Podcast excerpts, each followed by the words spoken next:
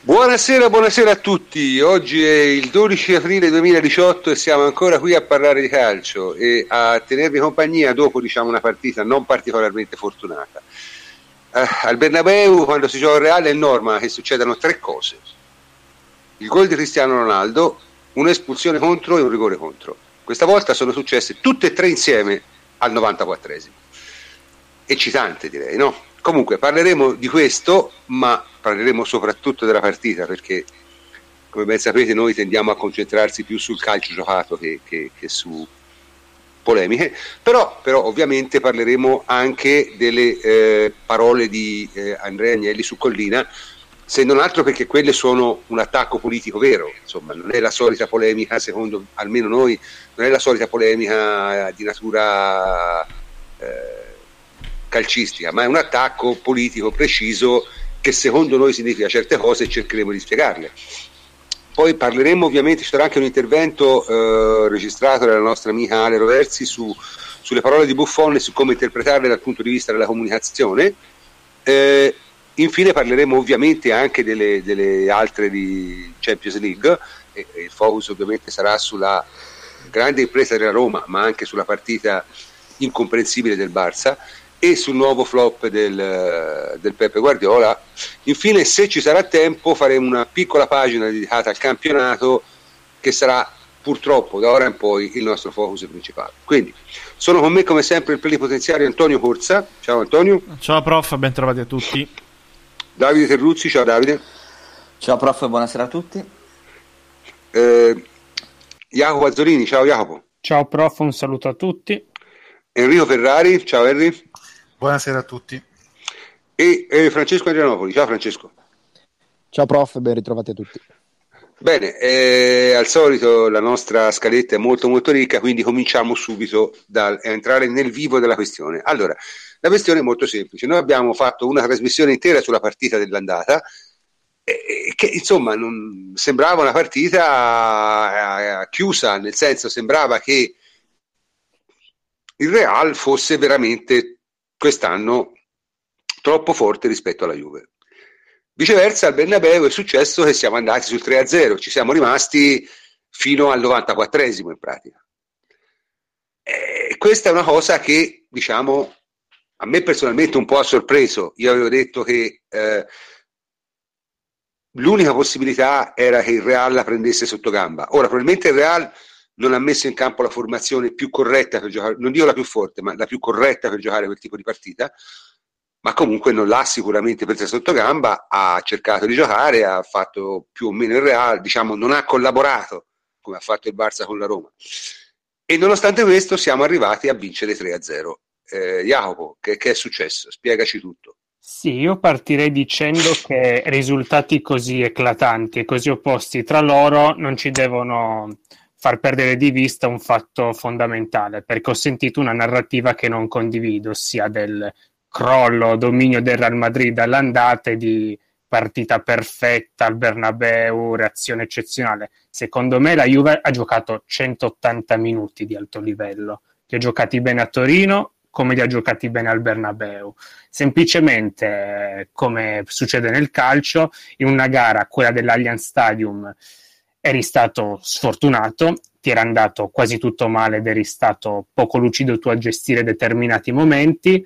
Al ritorno sei stato bravo, in compenso ti è girato anche mm, tutto bene, hai segnato quasi sempre e i tuoi stessi giocatori hanno fatto la differenza negli ultimi metri rispetto alla gara di Torino dove pur arrivando facilmente nella tre quarti a volte pasticciavano un pochino. Diciamo che seppur con un atteggiamento tattico diverso, col 4-3-3 anziché col 4-2-3-1, la Juve logicamente ha cercato di punire i punti deboli del Real Madrid, che sono quelli sulle fasce. Col 4-3-1-2 l'ampiezza è delegata solo ai terzini, che quindi si trovano in difficoltà sia in ripartenza avversaria che a difesa schierata, perché nel non possesso scalano Cross e Modric a fare i, fare gli esterni, però pur essendo grandissimi giocatori di classe non gli puoi chiedere un lavoro encomiabile nel raddoppio e tutto quanto. La Juve quindi è stata magistrale a sfruttare lo spazio di Marcelo, attraendolo fuori e arrivando così al cross dove in mezzo, al ca- in mezzo all'area il Real aveva solo tre centrali, Higuain e Matuidi si buttavano, la Juve è riuscita sempre a trovare Mandzukic sul lato opposto che ha um, sfruttato il mismatch fisico con Carvajal e. Carvajal, sì. Sì, Carvajal non ha fatto una gran figura eh, questa volta. Anzi, un giocatore a me piace, eh, però non ha fatto una gran figura. No, assolutamente. Mi ha anche un pochino ricordato, anche se lì era più lo sviluppo dell'azione che non la finalizzazione, Juve-Roma, quando la Juve risaliva al campo cercando Mandzukic su Florenzi, sfruttando il mismatch. Mm-hmm. È stata una cosa che l'ha ricordato. E devo dire che rispetto all'andata, in cui secondo me la Juve era, aveva giocato una partita tatticamente molto coerente, pur subendo gol a freddo, non, non aveva annuito i tentativi del Real Madrid di andare in pressing, è stata un pochino più sfrontata, con la consapevolezza consapevolezza di non avere niente da perdere, insomma, si è allungata con più facilità. Il Real Madrid ha anche creato, secondo me, più occasioni rispetto alla, alla gara d'andata la Juve un po', un po', in parte è stata fortunata, in parte è stata brava a segnare sempre e, e ha messo la gara su binari ottimali, tant'è che dopo il 3-0 ha, rino, ha utilizzato larghe fasi di difesa posizionale che hanno tolto verva al Real Madrid. Concludendo, tornando a quello che dicevi prima sulla formazione non corretta da parte di Zidane, il fatto che abbia fatto, scusate il gioco di parole, due cambi al 45esimo fa capire come molte delle sue come a- abbia cambiato palesemente idea rispetto a quello iniziale. E devo dire che mi ha sorpreso perché eh, se l'andata aveva senso con Real Madrid che insomma doveva cercare di, aggi- di, di vincere sfruttare il, il, il, la superiorità tecnica a centrocampo contro una Juve che doveva attaccare, secondo me aveva più senso, come fa spesso quando necessita di gare più difensive, un 4-4-2 con Vasquez e Asensio, che sì, non ti dà il totale controllo del gioco come, come ti dà il 4-3-1-2 con quattro centrocampisti, però hai meno cali, cioè rischi me- hai meno sbandamenti e rischi meno quando nelle ripartenze rivali, contando che la Juve avrebbe attaccato, secondo me è stato un errore di lettura piuttosto grave quello di Zidane. Ok, eh, diciamo Altri interventi, cioè io vorrei l'intervento di Henry che diciamo si, l'altra volta si è analizzato diciamo, molto bene le mancanze della, della Juventus e questa volta è cioè, tatticamente è successo? Cioè, che cosa è cambiato?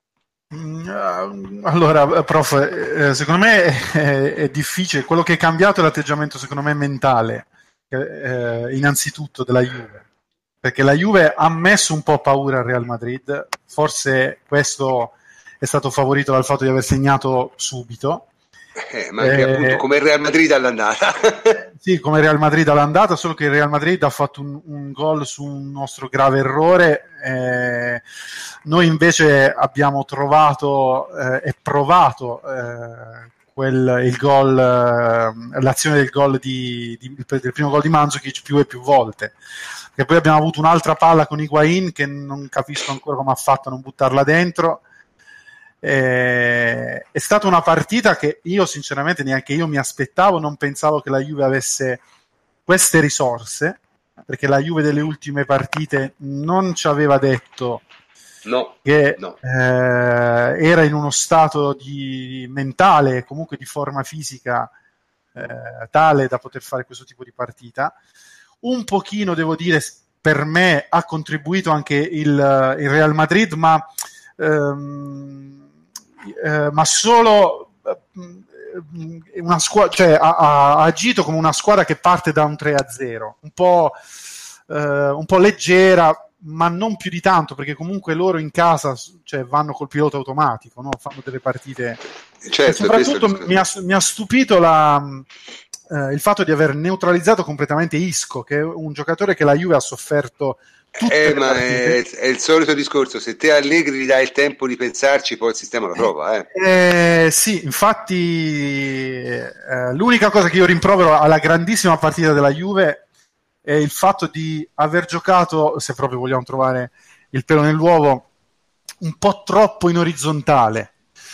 Cioè, a questa squadra, secondo me, eh, questa partita lo ha certificato. Manca un po' più di, eh, di verticalità, cioè di, del, del, giocatore che ci fa ogni tanto allungare e strappare, eh, perché sennò le squadre poi leggono e riescono sempre a sistemarsi, perché noi facciamo comunque tanto giro palla verticale, tantissimo. Ieri a centrocampo era una linea a un certo punto di 7, perché il giocatore più avanzato ho visto nelle, ehm, sulle statistiche eh, è stato Douglas Costa. Sì, sì, sì, eh, sì. Ma sai, questa poteva anche essere una cosa del tipo che a centrocampo è dove abbiamo di solito, ci sentiamo esatto. un po' più inferiori, mettiamo qualche uomo in più.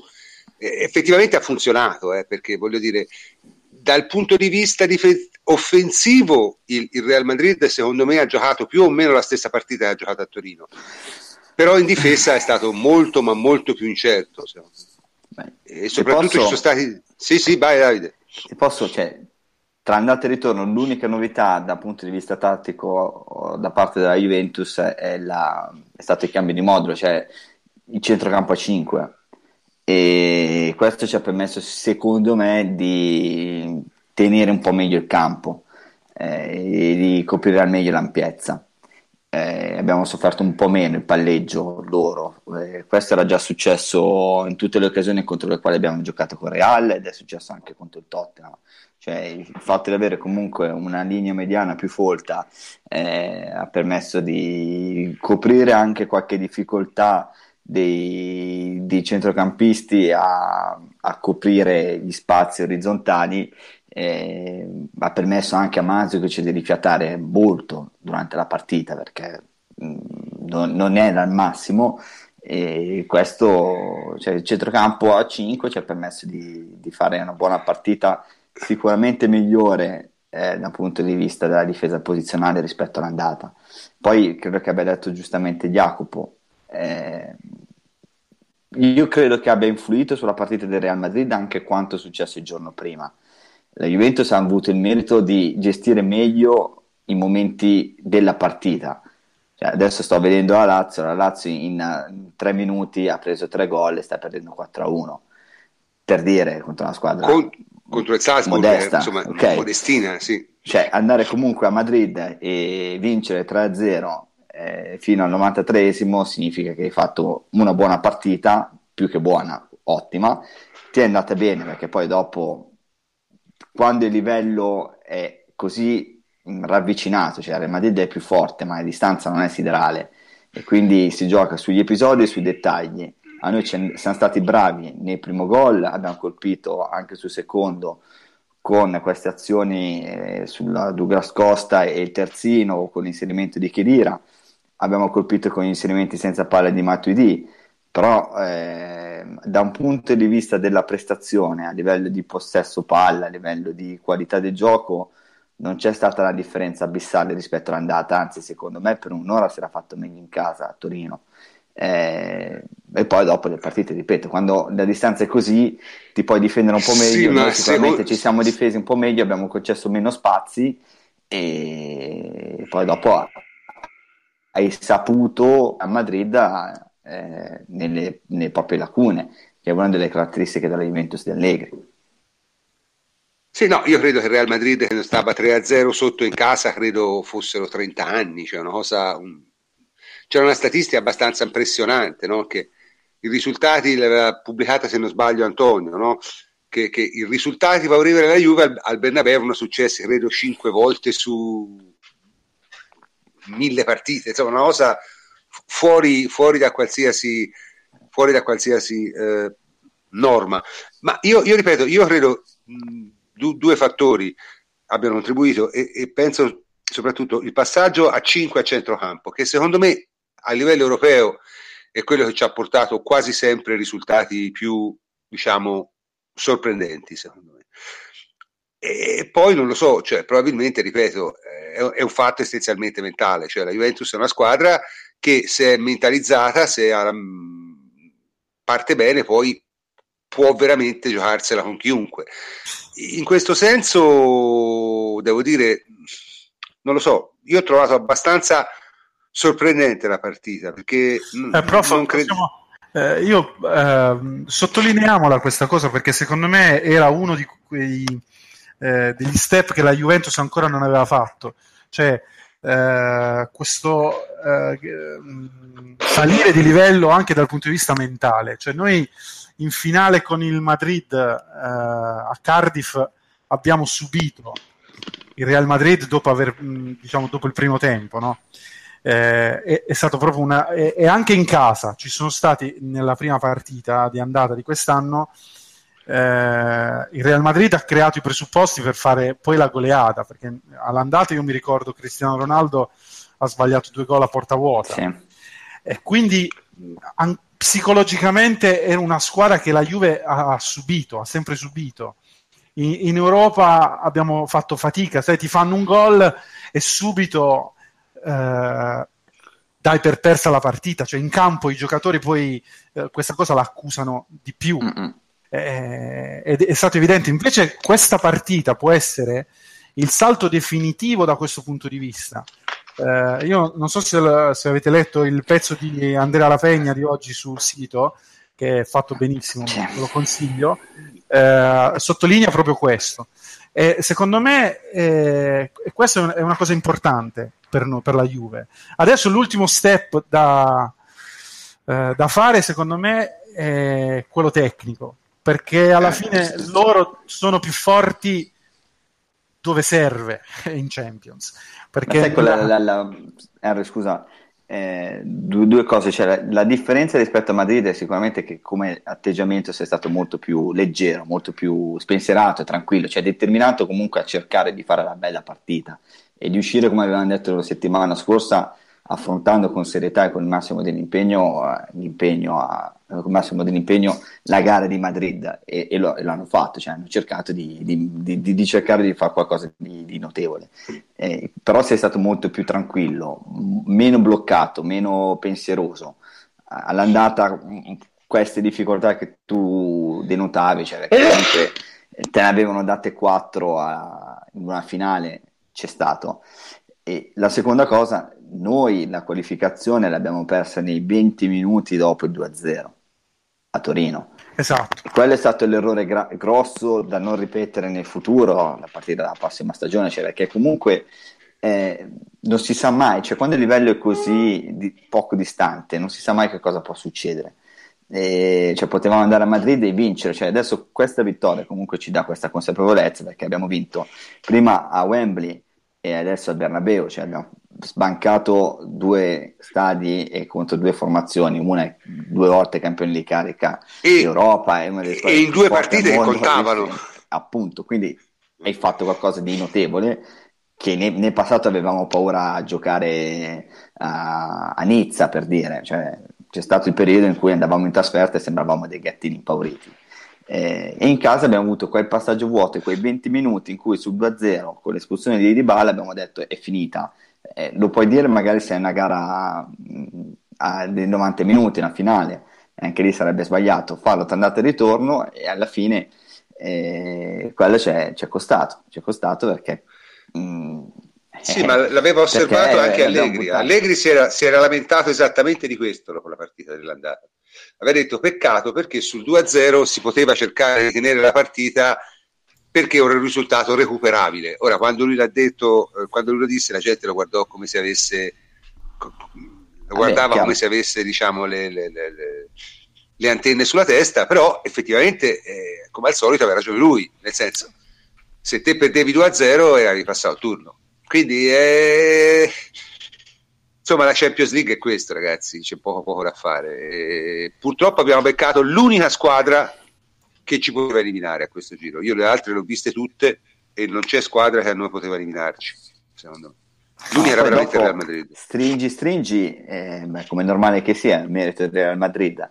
Al di là di quello che avevamo detto settimana scorsa, che resta valido, cioè non è perché. È no, no, no, e, eh, vabbè, ora poi ne parliamo. La qualità del centrocampo del Real Madrid è, è notevole, è impressionante, certo, è superiore rispetto certo. alla nostra, e noi lì dobbiamo intervenire, ma eh, la differenza poi è Ronaldo perché all'andata eh sì. ha fatto due gol strepitosi. Ieri è stato un po' sottotono rispetto al solito, però ti fa sempre paura, chiaramente. E anche sull'azione che porta a rigore fa uno stacco incredibile, cioè si mangia Alexandro comunque. E, e la differenza è lui, è un campione, è una leggenda del calcio, così come quando Messi è Messi ti fa la differenza. Ronaldo certo. ce l'ha fatta. Certo. No, ma sai, voglio dire, alla fine forse diciamo, noi la, la settimana scorsa siamo stati forse un po' troppo pessimisti, ora poi ne parliamo magari, ma eh, la realtà è che noi avevamo presentato questo scontro come il più equilibrato dei quarti e in un certo senso lo è stato, perché è stato deciso da un rigore, diciamo, dubbio a tempo scaduto. Quindi più equilibrato di così era difficile da, da, da concepire, ecco. Cioè, sarebbe stato uno, una, uno, scontro che meritava di andare a supplementari per quello che si è visto in campo. Io non sono, cioè io diciamo poi i tifosi eh, juventini sono anche strani e anche commentatori, cioè io non credo che la Juve meritasse di passare il turno, meritava però di giocarsela ai supplementari, questo sì, questo lo meritava. E questo non gli è stato concesso per motivi insomma, che non sono piaciuti a tutti, mettiamola così. È chiaro? Quindi dico, il Real Madrid è una squadra molto forte, noi siamo stati molto bravi, secondo me, nei 180 minuti a andarci estremamente vicino. Poi io sono del parere che non esistono belle eliminazioni, eh? cioè se sei eliminato, sei eliminato. Però, insomma, il, ciò che è espresso in campo comunque rimane. E, sì. e questo, sì? Sì, dicevo, il paradosso è che noi tatticamente siamo andati molto in più, più in difficoltà una, contro una squadra come il Tottenham. Per, proprio paradossalmente una squadra che ti lascia giocare di più, che ti pressa in maniera meno organizzata, la Juve forse nell'uscita palla al piede è stata tra le migliori della, della stagione e anzi io sono ancora più estremista di te. Secondo me ci, ai punti, ma per fortunata, fortunatamente il calcio non è la box, secondo me la Juve nel complesso avrebbe meritato perché ha fatto uscire più, in maniera più netta i difetti del Real Madrid rispetto al contrario. Può essere, però insomma questo è un discorso un po'... Io diciamo, io, io credo che questa è una partita che si è giocata nei 180 alla pari. Secondo me era forse più giusto vedere supplementari, ecco, questa è la mia impressione. Sportivamente sicuramente, poi magari di questo ne parleremo dopo. Ma il discorso che faccio io è un po' un altro. È chiaro che una squadra come il Tottenham ti può mettere più in difficoltà, ma una squadra come il Tottenham però ha anche la caratteristica che con la partita in mano la perde il Real no. Questa è la differenza. Quindi ti può pure mettere più in difficoltà, ma alla fine passi te. E questa è la, la, la banale realtà. E siccome nelle competizioni a, a eh, eliminazione diretta conta passare e non conta fare bel gioco, alla fine fatemi trovare sempre il Tottenham e il Real Madrid fatemelo trovare in finale. Almeno se perdo un finale sono più contento perché cioè, fare due partite, la partita di ieri sera, insomma, se sei un tifoso della Juve al di là dell'orgoglio per aver giocato bene, al di là di tutto quanto, non è stato un gran momento, ecco, si poteva anche evitare. Comunque, in ogni caso, eh, la, la, domanda che ci vogliamo fare adesso è questa, ma dunque noi abbiamo fatto una settimana fa una trasmissione in un certo modo, no? Allora, ci siamo veramente sbagliati a giudicare l'andata o no? Abbiamo, abbiamo esagerato? Francesco? Ma allora, giudicare la partita nel suo complesso direi di no, perché la partita dell'andata nel suo complesso era stata estremamente negativa, se non proprio disastrosa. Forse siamo stati un po' troppo precipitosi a giudicare il primo tempo, perché alla fine il primo tempo di Torino è stato molto simile al primo tempo di Madrid, solo che eh, Isco era in fuorigioco di 5 centimetri e non ha segnato, mentre la Juve ha capitalizzato uh, le occasioni che ha creato. E, e, secondo me a Torino ne aveva create anche di più nel primo tempo di quante ne abbia create a Madrid. Quindi sì, eh, diciamo che si può parzialmente rivalutare almeno il primo tempo per dire che comunque a, al netto di quel secondo tempo folle di Torino determinato anche dal, dall'impatto emotivo della, della giocata di, di Ronaldo, eh, per tre tempi è stata una partita in cui le due squadre si sono equivalse, hanno giocato ad armi pari, si sono scambiate eh, praticamente un pugno a testa come nei, eh, nei migliori incontri di box e in, in quelle partite lì chiunque può, può emergere. Ecco. Quindi direi che mh, questo è il, quello che ci lascia questa, eh, questo, questo, doppio turno. Il, la dimostrazione che comunque quando la Juve prepara bene le partite e sono state preparate alla fine bene eh, a tavolino entrambe, secondo me, e quando i giocatori, oltre ad avere eh, una, un buono spartito, eh, riescono anche a interpretare bene la partita a livello individuale, cosa che a Torino non è successa perché ci sono stati molti, molti errori individuali, mentre a Madrid sono stati tutti praticamente perfetti nei duelli individuali, vincevano sempre, ognuno faceva la sua, la sua parte senza strafare, senza esagerare, senza perdersi d'animo, eccetera, eccetera.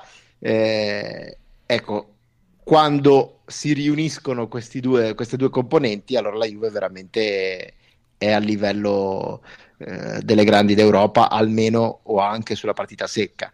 Poi ovviamente tutto questo eh, non ci può far dimenticare il, il, secondo tempo di Torino dove eh, potevamo prendere quattro gol soltanto lì e, e, alla fine della fiera è lì che abbiamo perso questa qualificazione. sono, forse... d'accordo, sono d'accordo, nei, nei, nei, 20 minuti dopo l'espulsione di... di... Eh, esatto, esatto. Di, perché forse con, con, con un andamento più più regolare, eh, questo era un, uh, un, doppio confronto che seppur comunque in grave svantaggio, eh, diciamo tecnico, d'esperienza e quant'altro, e, e comunque lasciando favorito il Real, eh, senza quei 20 minuti di follia e di, e di abbattimento emotivo si poteva fare di più.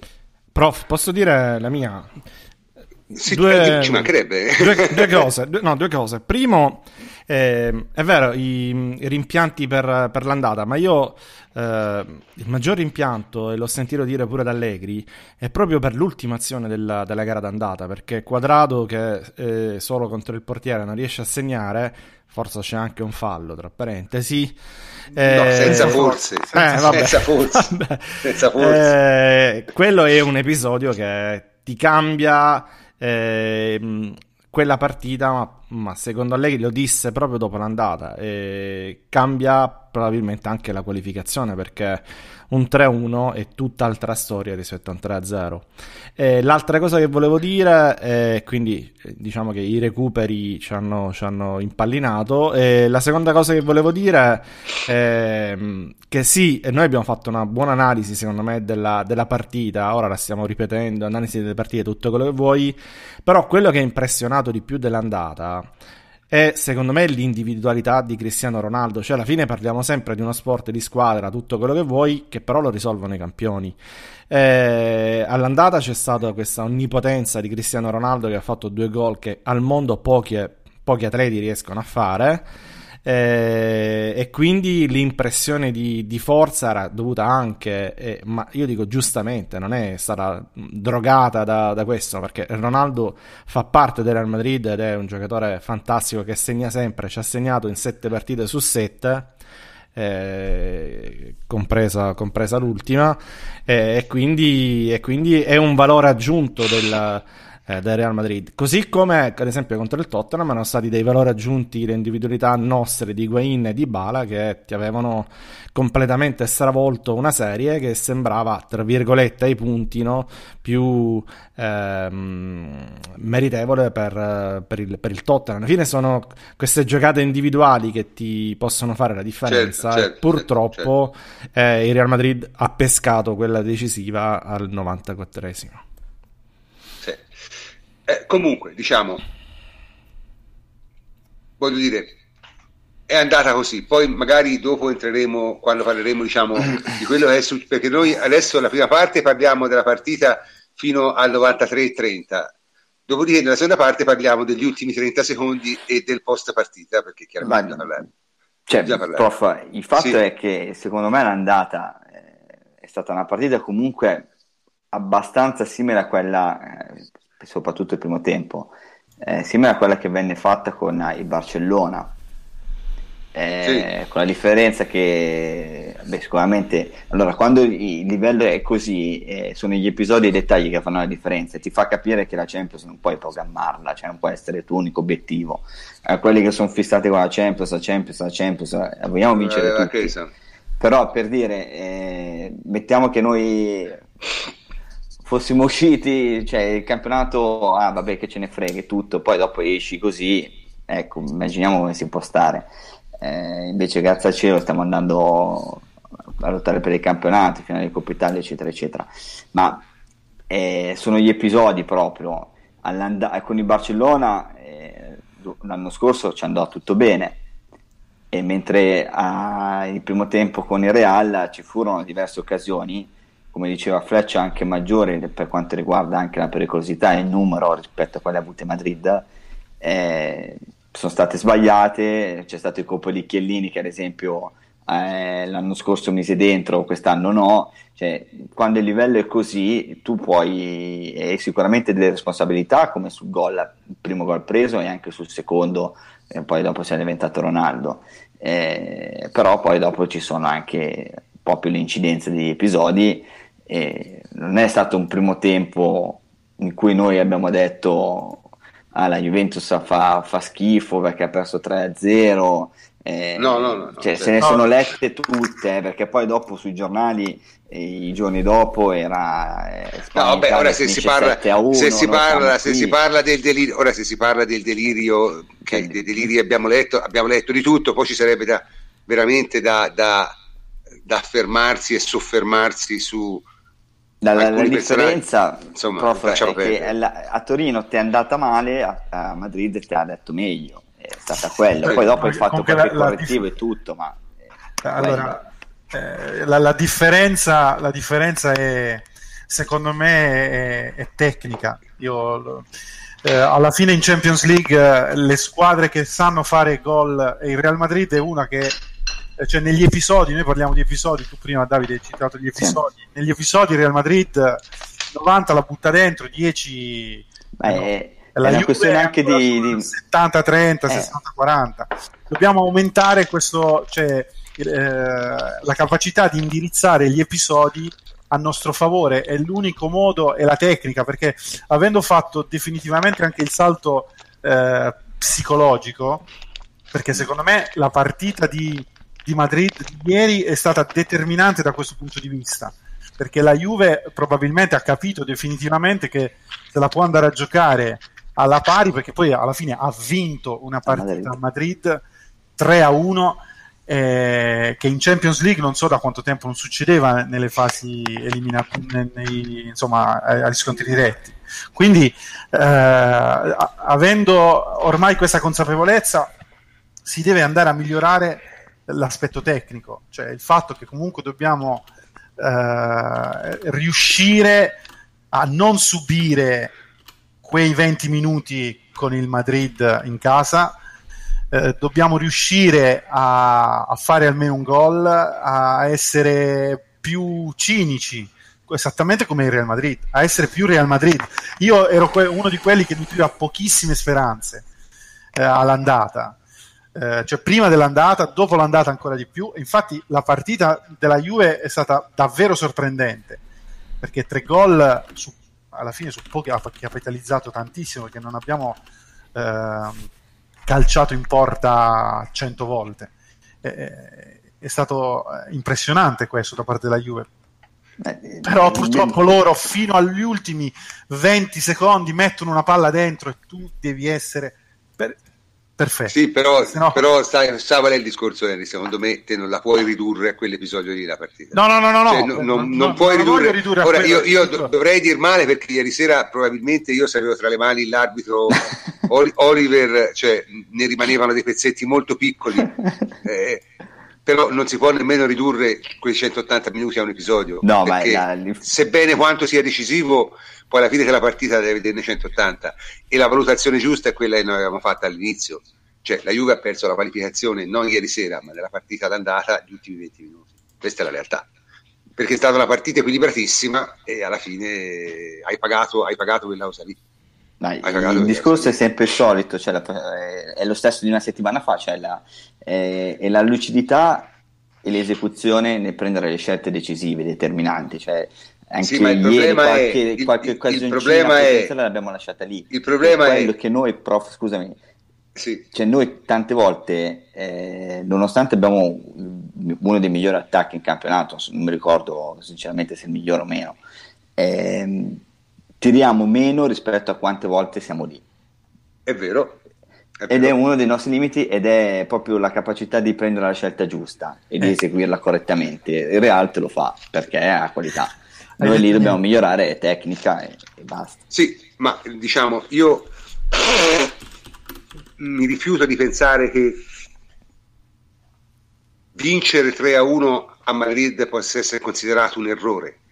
Ah, L'errore no. è perdere 3 a 0 a casa. Hai capito? E questa, è questa la realtà.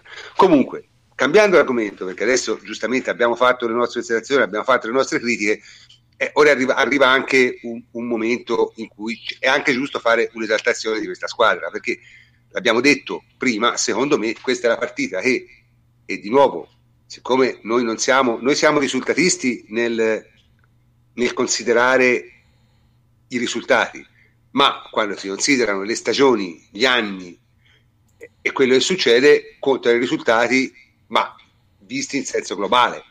Quindi il quadriennio di Allegri in Europa e lo status europeo della Juve, insomma, io, si comincia veramente a avvicinarsi al, al- al club dei migliori, no? Io bene, Davide? Te hai scritto un articolo, c'è un bellissimo articolo su, su Juventibus a questo proposito, no? Quindi vorrei che tu lo elaborassi qui per noi, Davide. Davide? Mi state sentendo? Qualcuno mi sente? Sì, sì, ti sentiamo. mi- Sì, ti sentiamo, eh, Davide. Sì, eh, adesso, ok. no, adesso no, perché qui sentivo un silenzio preoccupante. Eh, no. Cioè, vai Davide, vai. Cioè, I vai. risultati li sappiamo tutti, nel senso che comunque eh, in quattro anni il primo arrivi in finale, perdi con Barcellona, Barcellona il Barcellona di Messi, Suarez, Neymar e Iniesta, eh, perdi e comunque sei stato sul 2-1 in partita pienamente fino a 2-3 minuti dalla fine. Nel secondo anno mh, perdi, esci, eliminato. Scusate, mi fa, mi fa notare, mi fa notare Maurizio Bonfanti che mi è scappato un Juventibus. Mi scuso con i miei ascoltatori, ma purtroppo quando nei momenti È la vecchiaia. Cioè, è la io- vecchiaia. No, non è la vecchiaia, è lo stato emozionale. Alla fine, nonostante cerchi di tenere le cose sotto controllo, eh, la partita di ieri ha emozionato anche me e parlarne continua a emozionarmi in qualche modo. No? Quindi, ovviamente, l'articolo di Davide su Aterabus, ok? Avanti.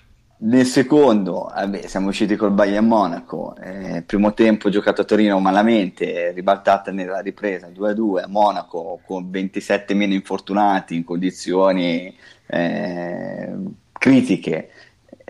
Eh, facciamo il 3-0 che è regolare, ci viene annullato, poi subiamo la rimonta del, del Bayern per un episodio all'ultimo secondo, andiamo a supplementare, lì crolliamo.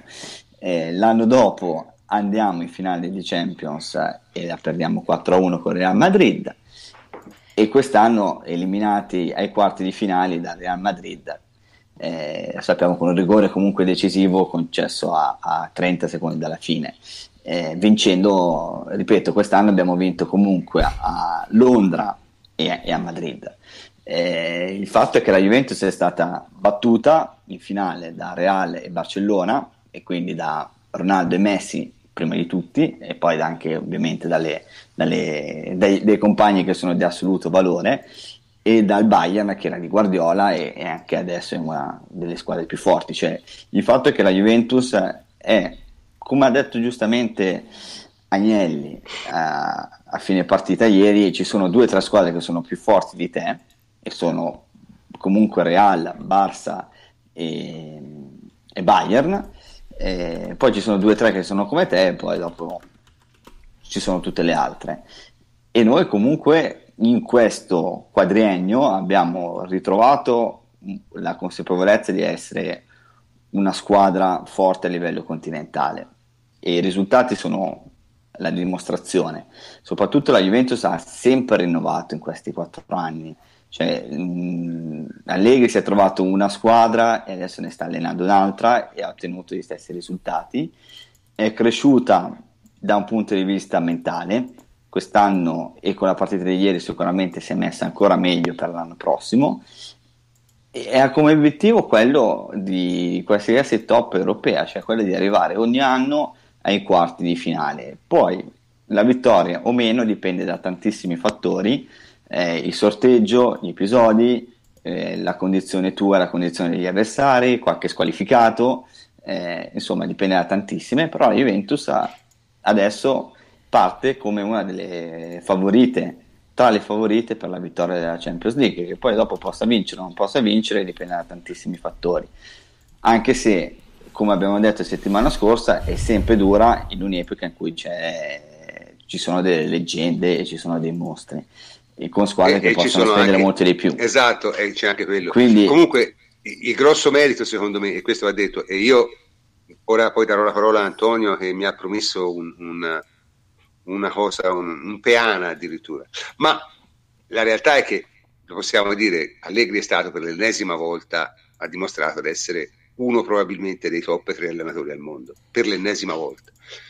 Perché la Juve in quattro anni ha vinto tutte le competizioni contro le squadre di cui era oggettivamente più forte. Ora incrociamo le dita per il campionato quest'anno della Coppa Italia, ma comunque siamo in finale in Coppa Italia e siamo in campionato avanti di quattro punti sulla seconda o lo scontro diretto in casa a sette partite alla fine, quindi non siamo messi malissimo, diciamo, ecco, mettiamola così, siamo messi abbastanza bene in tutte e due le competizioni. Ma per ora ha sempre vinto con le squadre, contro squadre che erano, sembravano meno forti la Juve è uscita solamente con squadre secondo me più forti. Barcellona, Bayern, Real. Tra l'altro Bayern, e Barcellona e Real ha pure eliminati una volta per una, quindi so, voglio dire, te Antonio ne pensi? Mi avevi promesso... No, vabbè, no, molto, molto, no, no, no, ma quelli poi li lascio a Francesco che, che, so che è caldo. No, ma guarda, ma semplicemente è che innanzitutto il, per l'ennesima volta, questo l'abbiamo detto tante, tante, tante volte, la teoria del se giochiamo così in Champions, se giochiamo così contro, è una teoria che con Allegri ha dimostrato di non, non essere eh, valida, cioè non valere niente, perché la Juventus è una squadra che ha dimostrato non in un anno, ma in quattro di essere perfettamente in grado di fare la partita che serve in qualsiasi contesto, in qualsiasi livello, in qualsiasi competizione. Quindi eh, questo è semmai il merito più grande da parte di Allegri, no? quello di riuscire sempre a fare la partita che deve fare la Juventus quando conta. Eh, non le ha mai sbagliate, non ha mai eh, sbagliato in campionato le partite che contavano veramente, non ha mai sbagliato in Coppa Italia le partite che contavano veramente. Eh, forse l'unica partita in cui eh, qualche critica veramente si poteva muovere è stata la finale di Cardiff. Eh, ma appunto anche questa partita ti dimostra che invece Allegri è un allenatore che può stare tranquillamente a livello di, di Zidane e farti una partita mettendolo davvero in difficoltà anche sul piano tattico, cosa che sembrava eh, difficile da fare no? contro il Real Madrid. Quindi eh, secondo me veramente bisogna... Eh, io capisco tutto, capisco che uno si sia rotto le palle, che gli sia simpa- antipatico a pelle, che è toscano, quindi quando parla non lo capisco. Io cap- capisco tutti i discorsi che vengono fatti, il bel gioco, no, Klopp, io no, Guardiola. Io capisco, no, vabbè, ma sai, io posso anche capirlo. Però eh, bisogna anche dare i giusti meriti e apprezzare quello che abbiamo in questo momento, che è una Juventus che è competitiva veramente eh, in Europa, come non gli succedeva dai tempi di Lippi. Perché questa continuità di risultati, questa continuità di essere comunque sempre lì a rompere le palle a tutte le squadre d'Europa. Dici, però non l'hai vinta. Eh, ho capito, non l'hai vinta. Ehm, anche Ragazzi, Lippi, anche Lippi ne ha quando, persa qualche luna ma non, è che poi, dice, ma non è che passa quando uno, pilla, dice, eh. quando uno mi dice la Juve non ha vinto, io rispondo in questa cosa qui. Il Barcellona, che è il Barcellona, e non è mai stata una squadretta, in tutta la sua storia e ha ne hanno avuti, eh. una Coppa dei Campioni, una Coppa dei Campioni prima di Messi, cinque dopo Messi. Cioè, la realtà è questa. La realtà è questa. Cioè, la realtà è che nelle, nelle, in certi tornei le differenze in positivo, ma anche in negativo, come abbiamo visto con la Roma, le fanno i grandi giocatori. E questo è un po' difficile, insomma, da, da, da, da recuperare. Poi, sai, si può anche avere fortuna, voglio dire. Il Chelsea ha vinto una Coppa dei Campioni dell'incredibile. Altre volte è successo. Magari quest'anno vedremo la stessa cosa, vedremo il Liverpool o la Roma vincere la Coppa dei Campioni, da assoluti underdog. Però insomma, in generale non succede. E questo è il punto. No, ma E lo sai, soprattutto- lo sai cos'è, prof? Eh, io continuo a leggere pure ora in chat, no? Quest- l'anno scorso giocavamo bene, quest'anno no.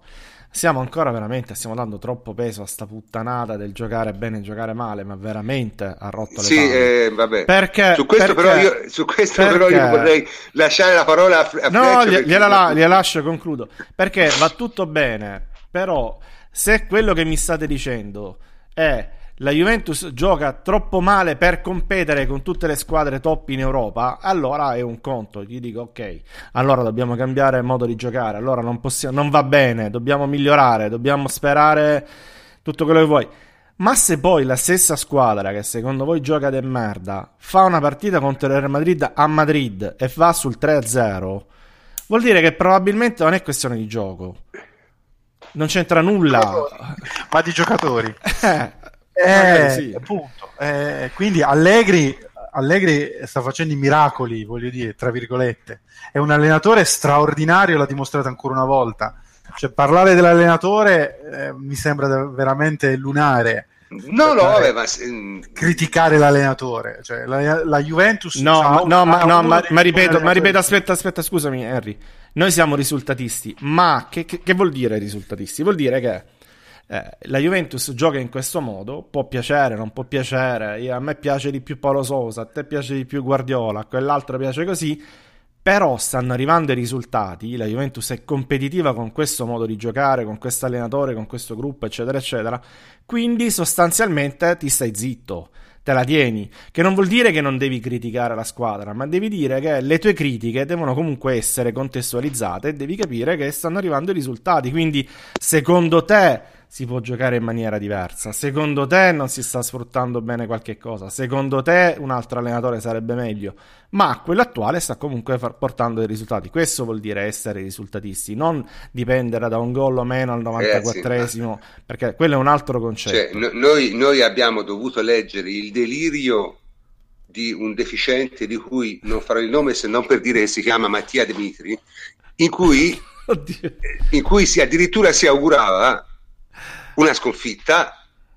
Cioè, cioè, siamo, siamo arrivati a, a delle forme di delirio. Io lo so, io, su questo io di deliri me ne intendo poco. Qui il, il coltivatore, il, diciamo, il maggiore interessato ai deliri, perché diciamo li coltiva come se fossero fiori, è eh, il nostro mio Francesco. Te non hai nulla da dire, Francesco, su questa cosa? Perché... Ma allora, in particolare dopo la partita di ieri, poco perché eh, ho potuto coltivare poco i, i bambini, eh, perché la partita ieri dopo la partita c'era da fare discorsi da adulti e quindi Sì.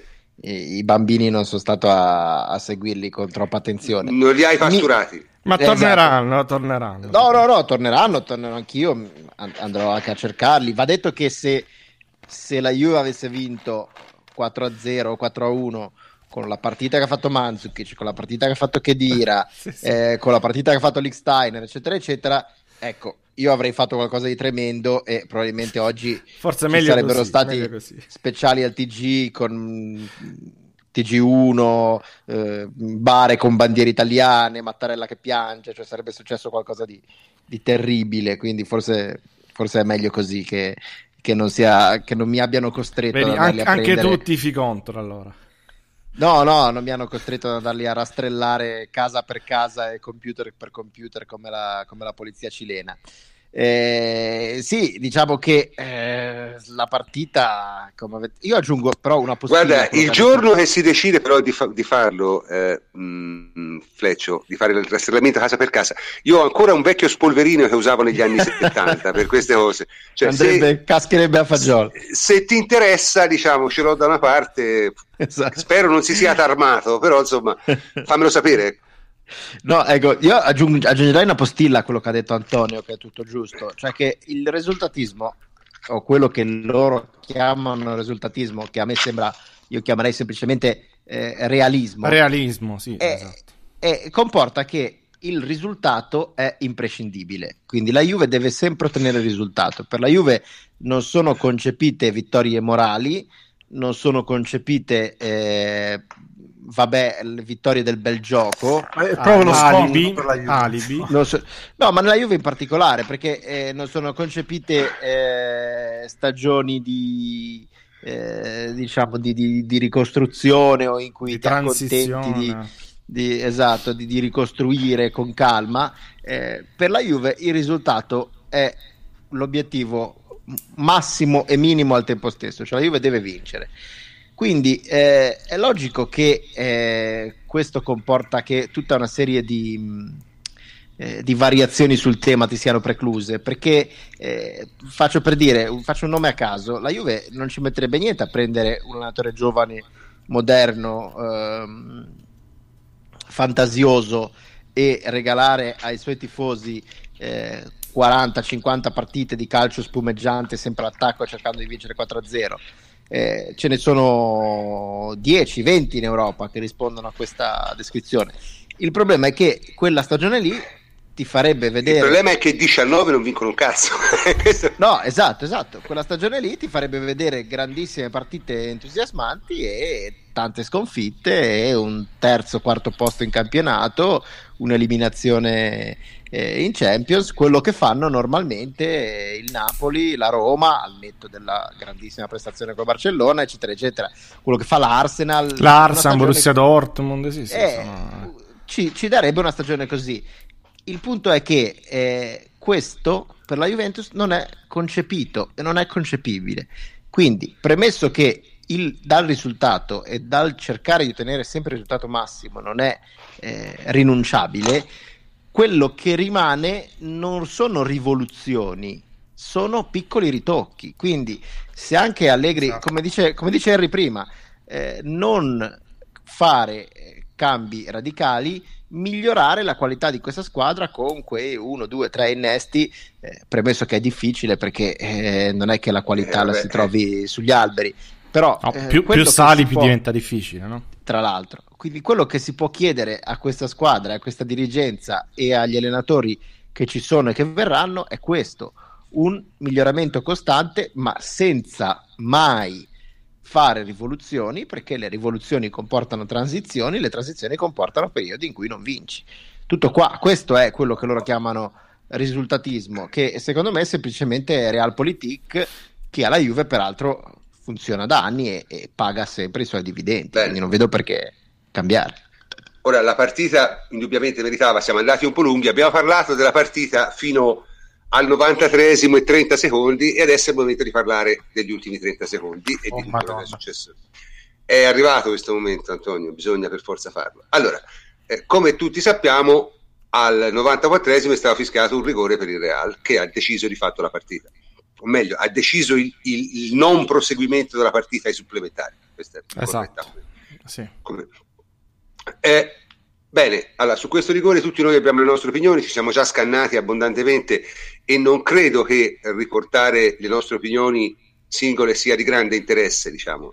Alcuni di noi pensano che era netto, alcuni di noi pensano che non era netto, alcuni di noi hanno uh, delle visioni, diciamo, intermedie o comunque ci sono questioni di opportunità e altre cose. In ogni caso, questo rigore ha scatenato, diciamo, delle reazioni. Ora, la reazione più importante è stata sicuramente quella di Buffon che è stato eh, addirittura espulso. Allora, io dico subito, il rigore è discutibile, l'espulsione di Buffon è una porcheria, perché te non puoi espellere un giocatore che protesta a voce dopo che gli hai fischiato un rigore contro al 94esimo che decide la partita. E lì si è vista tutta l'inesperienza di quest'arbitro qui, che è uno chiaramente modesto perché quello non lo devi fare, cioè puoi fischiare il rigore se, se l'hai visto, però espellere il capitano della squadra avversaria perché protesta verbalmente, cioè non è che ti ha messo le mani addosso, allora devi buttare fuori per forza, beh, quella è una cosa che un arbitro con un minimo esperienza internazionale sa che non si deve fare. Quello l'ho trovato veramente offensivo. L'ha trovato offensivo anche Buffon che ha reagito, diciamo, in modo eh, abbastanza vistoso, vistoso. Ora, su quello che ha detto lo sappiamo tutti, è inutile rimagarlo, però ci, abbiamo un commento diciamo, di, di, Alessandra Roversi, che è diciamo, un po' la nostra esperta di comunicazione, e ci farebbe piacere che voi lo sentiste. Antonio, quando vuoi. Del postgara del Bernabeu una delle cose più discusse senza dubbio è stata, senza dubbio, come ha reagito Gianluigi Buffon, Ho letto molte analisi sul perché le critiche fuoribunde di, di Buffon all'arbitro sono state fuori lo- luogo, ovvero, eh ma se le, avete, se le avesse dette Donnarumma o Pepe Reina, eh ma sembrava Toldo, e cose di questo genere. Beh, da un punto di vista prettamente comunicazionale, i personaggi vanno sempre paragonati tra di loro in determinate circostanze ovvero mh, lo sfogo di Buffon, senza dubbio eccessivo, eh, può essere non condiviso, ma per me è comprensibile, eh, ripeto sempre da un punto di vista di comunicazione, perché si tratta di un personaggio che fino a ieri persino gli, gli stessi Juventini, ricordiamo, eh, ripeto fino a ieri l'altro, eh, molti criticavano perché mh, sempre nelle conferenze stampa, nelle dichiarazioni, faceva sempre l'amico di tutti. Ecco, quindi Buffon si è trovato ieri davanti a se stesso un arbitro inesperto. Ricordiamo che Oliver ha appena 33 anni, era alla sua mh, ottava gara di Champions, e, mh, CDS in fase di gruppo, e, quindi veramente inesperto. E, un arbitro che neanche si aspettava le proteste dopo un rigore mh, se non altro polemico quantomeno e che tra l'altro eh, sbatte fuori Buffon nella sua ultima gara di Champions League.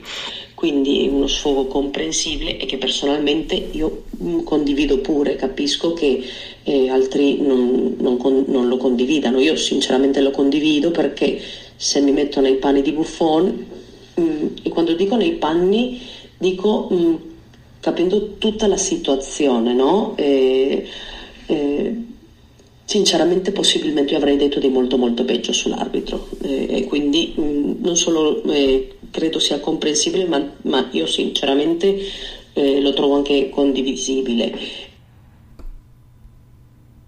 Ok, bene, questa era l'opinione di Alessandra. Ora ovviamente noi in parte qualcuno di noi la condivide, qualcuno di noi forse la condivide meno, ma non è questo ovviamente il punto, il punto era far sentire diciamo, una, una voce su, che desse diciamo, un po' un, una, un'opinione diversa dalle nostre, le nostre le sentite sempre, quindi ormai vi sarete stufati. Eh, è chiaro che probabilmente dal punto di vista eh, comunicativo l'errore non è stato tanto di Buffon ma di chi gli ha permesso di andare a conferenza stampa in quello stato. Eh prof posso, posso solo dire questo perché ci sono due sì, momenti. veloce però. No molto veloce. Ci sono due momenti. Il, la reazione a caldo e la reazione a meno caldo, cioè quello davanti alle, alle, telecamere. A caldo si perdona tutto, perché a caldo succede, a caldo succede che mandi a fanculo l'arbitro, a caldo su- succede, che ne so, mi ricordo Donnarumma, quello che combinò eh, l'ultimo Juve Milan, sì, eh, sì, sì. Ehm, cioè, succede no, che qualcuno perda, eh, perda la testa. è umano, eh, Zidane che dà la, la testa, è tutto umano. Poi però davanti alle telecamere invece eh, eh, diciamo che non sei ancora non sei più così a caldo, quindi dovresti cercare di gestire un pochettino meglio. Sì, però ragazzi, sì, però E eh no, perché non puoi dare dell'animale all'arbitro, non puoi diciamo che probabilmente lui voleva dire delle cose, non le ha, non le ha detta perché non se l'è sentita di dirla completamente gli è uscita fuori una cosa che sì, vabbè, comunque, ripeto, a me, a me non... A me, Poi allora, questa... è, su- è successo, comunque, insomma, ah, non è che cambia nulla No, ma nel carriera senso, di Buffon. allora, io, io vedo, io, gara, io- allora, vi spiego perché a me le dichiarazioni di Buffon mi interessano fino a un certo punto, perché alla fine sono sue. Eh, Lui- sì, sì, giusto, giusto. Sì. Cioè, scusate, ci ha messo la faccia, se lo squalificano lo squalificano, ma in ogni caso mi interessano molto di più le parole di Agnelli perché invece quelle sono un attacco Juve. politico. Sì, sì, giusto. Eh, certo, e quello è interessante invece, quello è interessante. Ora io qui faccio una breve premessa e poi vi lascio, diciamo, la discussione. Allora, eh, io premetto una cosa, Collina è il male assoluto, Ecco. nel senso è, è uno che in tutta la sua vita ha fatto cose incredibili, uscendo tutte le volte sempre più forte. Si è inventato il regolamento arbitrando le partite e hanno cambiato il regolamento per lui. Ha fatto vincere la squadra, il campionato alla squadra per cui tifava e nessuno ha detto nulla. Ha fatto delle cose da radiazione, perché un arbitro che ha un incontro segreto col, col faccendiere di una squadra deve essere radiato. Non, non solo non è stato radiato, ma è uscito più forte di prima. Cioè, Collina è veramente l'Andreotti del calcio. Cioè, è una cosa per me allucinante e agghiacciante. Allora, ci sono molti questo che è sono... pesante, eh, prof, questo è pesante. ecco. E me ne assumo la responsabilità. Eh, ci, sono, ci sono molte persone che sono affascinate dal male, no? È, è incredibile il, Ecco. numero di estimatori che, il, il numero di estimatori che trovano le persone che sono il male. Eh, pensate, non so, appunto, lo stesso Andreotti quanti, quanti estimatori aveva, o, o quanti estimatori aveva lo stesso Moggi, che non era il male, ma gli piaceva farlo credere. Quindi eh, è normale. Io non ho questa fascinazione, non ho questa fascinazione. E esattamente come sono sempre stato convinto che se qualcuno avesse fatto fuori politicamente Andreotti vent'anni prima sarebbe stato meglio per l'Italia, sono convinto che prima si fa fuori Collina meglio è per il calcio. E in questo senso l'attacco di Agnelli di ieri sera mi trova francamente totalmente sulla stessa linea d'onda. Ok? Che cosa ha detto Agnelli? Molti hanno interpretato queste frasi di Agnelli come eh, una protesta alla De Laurentiis. Io francamente non l'ho vista così. Io l'ho vista come Agnelli che sfrutta un'occasione, un pretesto per fare una cosa che probabilmente voleva fare da tempo, cioè che era quello di segare la sedia a Collina. Perché credo che Andrea Agnelli, come quasi chiunque tifa Juventus, è convinto che Collina andasse radiato 12 anni fa. Quindi sono sicuro di questo, se glielo chiedo, mi risponde così. Quindi stava solo aspettando un'occasione per giubilare se poteva Collina. E siccome adesso è anche il presidente dell'ECA, è un'occasione notevole, insomma. Io al di là di tutto, al di là delle, delle parole, io questo l'ho interpretato più come un attacco politico a Collina, che tra l'altro anche l'accenno al VAR, che in questo caso diciamolo subito non c'entra nulla, perché il VAR qui non avrebbe potuto fare nulla su quel rigore, secondo il regolamento attuale. No, anzi, poteva, poteva rivedere la posizione di fuorigioco di Isco al massimo. Poteva rivedere la posizione fuori gioco di disco, però se la rivedevi col VAR quello è fuori gioco, perché Eh, è di vabbè. poco, ma è fuori gioco. Eh, e quindi, comunque, in ogni caso, come mai lui l'ha tirato fuori? Lui l'ha tirato fuori perché Collina è uno dei più grandi oppositori del VAR a livello europeo. È Mhm. una delle ragioni per cui non c'è il VAR in Coppa dei Campioni. Quindi è chiaramente un attacco ad personam e non va interpretato come un, un, eh, uno sfogo, diciamo, alla Massimino, alla De Laurentiis, alla cosa, cioè di dire, ah, ci hanno rubato la partita, cioè, gomblotto. No, non va interpretato così, perché secondo me non è nato così. È, è una cosa molto più politica. Cioè, non so se siete d'accordo, io mh, l'ho, l'ho interpretata a questo modo. Antonio? No, no, è chiaramente un, um, un attacco politico. Non solo, proprio perché è un attacco politico. Io ricordo quando eh, una cosa simile successe dopo il, eh, la partita contro il Bayern Monaco, che Marotta andò eh, in televisione sostanzialmente ad attaccare sempre Collina. Eh, essendo proprio un attacco politico, secondo me va valutato eh, nel tempo per gli effetti che produce. Cioè, se questo qui sarà eh, una, una cannonata effettivamente nei controlli di. Collina, eh sì, eh, che potrà contribuire, che ne so, a cacciarlo via. eh, sarà un motivo in più per stimare Andrea Agnelli e comunque sarà, sarà riuscito nel suo intento, altrimenti resterà uno sfogo Eh, so, come è Antonio, stato però lo sai- sfogo quello della- del- di due anni fa. Devo dire L'u- che- L'unico modo, l'unico modo che io conosco per vedere se una cannonata va a segno è spararla, eh. Eh sì, vabbè. non ce ne sono altri. No, no, ma io dicevo, forse per, per giudicarlo dal punto di vista politico devi, Certo, devi ovviamente certo, certo, no, aspettare. devi ovviamente aspettare. Cioè, io non ne giudico l'efficacia, ne giudico la genesi. eh, la genesi cioè, è sicuramente politica. Secondo me, diciamo, noi si sbaglia, chi, chi interpreta le parole di Agnelli come, diciamo, gomblotto, gomblotto, sbaglia. Perché secondo me non è quello che lui aveva in mente quando l'ha detto. L'ho anche ascoltato con attenzione ieri sera. No, si è rotto il Non- cazzo di collina, come tutti noi probabilmente. Esatto. E allora ci ha Esatto. messo dentro l'Italia, le italiane, il VAR, Eh, la, eh, il- la pasta asciutta, di tutto ci ha messo per cercare di aumentare le, le cose. Ma in sostanza era Collina ci ha rotto le palle, quello era il, l'attacco Eh, sì, era- politico era- nei confronti di Collina. Se posso, Sì. se posso dire la mia, io personalmente credo dovessi giocarmi dei soldi, credo che sia stata più una sbroccata che un attacco politico ragionato, ma voglio concedergli il beneficio No, del no, No, beh, non, non ragionato. Ha ragionato no, ragionato Colto, no. colto, colto, ragionato, colto, ma- colto, colto, colto. Eh, Colto. diciamo sì, eh, specifico, diciamo così, un attacco politico specifico. Sì. Vo- anche però volendogli concedere il beneficio del dubbio e dando per scontato che secondo me non è che fosse questa la- l'interpretazione da dare alle sue parole, resta comunque sbagliata perché il momento è sbagliato. Perché le battaglie. Perché la dovevi politiche- fare, dici tu, all'andata. Perché al- no, ma no, ma la, fai, la puoi fare in qualunque momento A giugno, in a qualunque giugno, giorno luglio. dell'anno, tranne che mezz'ora dopo che hai perso una partita per quello che è ritenuto o qualcuno può ritenere un errore arbitrale. Perché eh, Questo però, lì, questo però, Fleccio, è una cosa secondo me che è un po' anche un, un ragionamento un po' antico. eh. Eh. Ma no, Cioè, non è non antico, funziona è- proprio più tanto così. è lineare, cioè eh, il- le battaglie politiche si fanno perché si vuole raccogliere sostegno. Sì, ovviamente. prof, prof L'unico- quello che sta dicendo, scusami. L'unica moneta, no, aspetta, fammi finire. Cioè, l'unica moneta della Sì, sì, politica, sì, prego. l'unica moneta della politica è il sostegno. E l'unico modo per avere sostegno è, diciamo, eh, farsi apprezzare e raccogliere gente sotto la propria bandiera.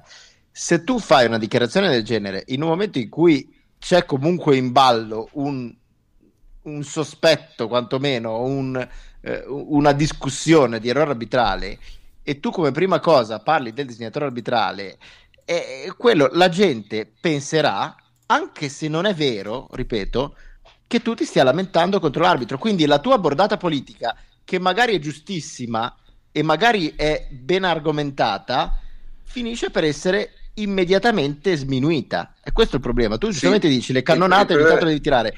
Le cannonate le tiri quando sei in posizione, non quando Eh, ti però sei trovato in attento, mezzo al mare attento, e, attento, stai, Francesco, noi, stia- e stai ballando a destra e a sinistra. noi stiamo commettendo però un errore fondamentale.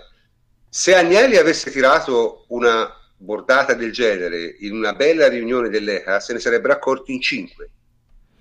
Sì, prof, no, il, il problema è, è un altro. E soprattutto c'è anche un'altra cosa. E non capire- è e capire- in quel momento si sta rivolgendo ai tifosi. Eh? me.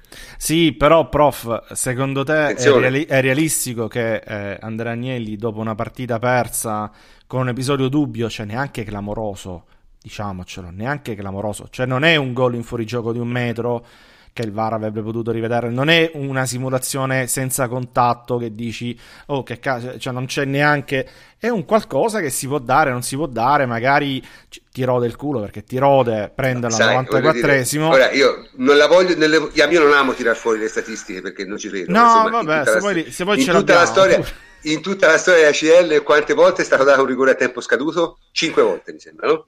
Sì, 5 o 6, non ricordo, 5 o 6, sì. Quattro sono del Real Madrid, però.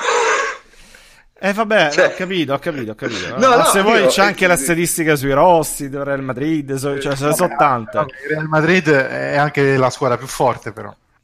Però, però, però, stavo, però stavo dicendo, per dare, per dare ragione su questo sono, sono d'accordo, a, a Francesco, secondo te dopo questa sparata qui pubblica, dopo questa partita qui, eccetera, Collina rischia il posto? Secondo me no. Eh, paradossalmente lo rischia meno di ieri. Eh, invece Collina se avesse... forte. Collina è Esatto. più Non, forte, non- Collina- non lo so, Esatto, non lo so. esatto. Per me sì, adesso- cioè, la, la valutazione politica mia è quella. può giocarsi la carta della vittima. Esatto. Perché quella che in un'altra Mm. occasione sarebbe stata l'allenatore. Oh, il te, lo, te lo di dico diversamente. È lì No, aspetta, aspetta. esattamente perché, perché non favorisce le italiane. Quindi il fatto che le italiane si lamentino di lui e lo facciano in questo modo in televisione, sbroccando, eccetera, e non in maniera unita, eccetera, è esattamente il motivo che gli garantisce la rielezione, la, il Mm, non, non sono, non, sono, non sono assolutamente convinto di questo, ma comunque questo lo dirà il Eh, futuro. Cioè, per chiudere, per chiudere me il sì. discorso, quella che in un altro contesto, che poteva anche non essere la riunione dell'ECA, poteva essere una, una conferenza stampa, poteva essere Esatto, esatto, mille, esatto, mille cose. esatto. Quella che in un altro contesto sarebbe stata la notizia, cioè il presidente di una delle principali squadre europee, eh, dirigente re- diciamo europeo a livello massimo tra i club, lancia una bordata e dice il disegnatore va cambiato, non può stare dieci anni in eh, carica. Diventerà e verrà e se anche non lo diventa, Collina la venderà così facendo la vittima, dirà il presidente di una squadra che ha perso con un rigore al 93esimo si lamenta del disegnatore arbitrale, la modificherà lui e anche se non è vero, è irrilevante che sia vero o che non sia vero. Eh, Sembrerà così è- e verrà dipinta così. Ma sembrerà a Esatto, chi? esatto. Sembrerà a a tutti, chi? a tutti, A perché tutti, uno a tutti, all'UEFA, tutti non contano. L'UEFA, a l'UEFA. tutti, a All'UEFA? ogni dirigente di ogni Sì, squadra certo. del mondo, perché ogni dirigente di ogni squadra del mondo sa che se tu ti lamenti dell'arbitro o del disegnatore dopo che 20 minuti dopo che hai subito un rigore al 93esimo, ognuno dei singoli dirigenti, dal primo dirigente mondiale all'ultimo dirigente di squadra di categoria, dirà eh, ha sbroccato perché eh, ha, ha preso un rigore.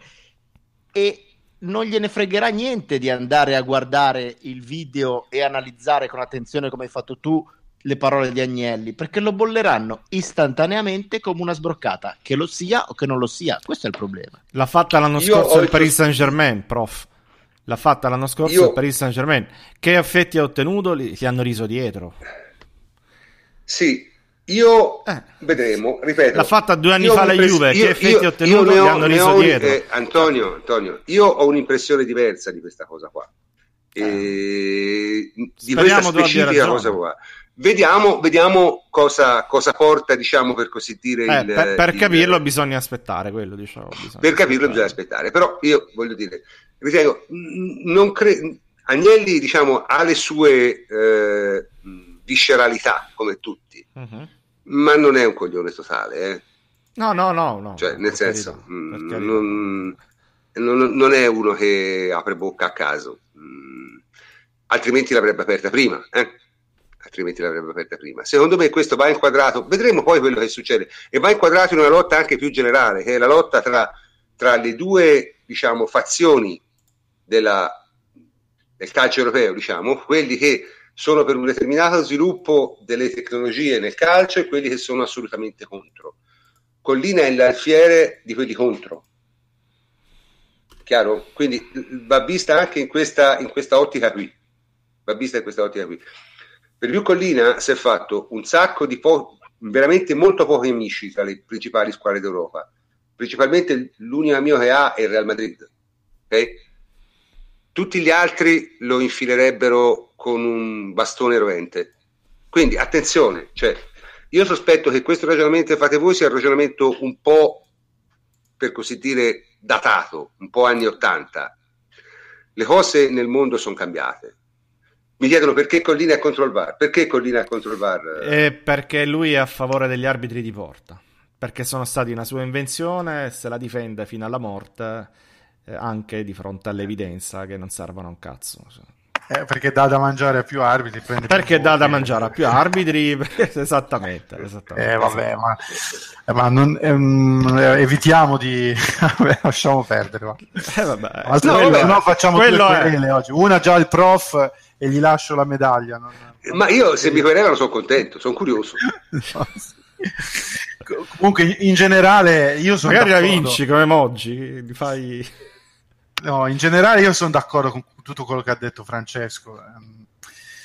Eh, la, la- la- la Juve non ha fatto una bella figura, secondo me, ieri, dopo la partita. Io, in, campo succe- in campo possono fare quello che vogliono, in campo va bene tutto, però dopo a, freddo mh, non ci sta a dire tutte quelle cose, sì, soprattutto i eh, Buffon, Chiellini, Ma poi Henry mandando Buffoni in tv, tu metti in Quello. Quello è un errore. Quello Eh, vabbè, è, l'er- però, è ragazzi, l'errore, prof, non è l'errore, Infatti, non no, no, ma non- eh, dico in generale proprio la, la Juve non, non ha fatto una bella figura. eh. Sì, oddio, che la comunicazione della Juve possa essere gestita meglio lo diciamo da tanto. eh.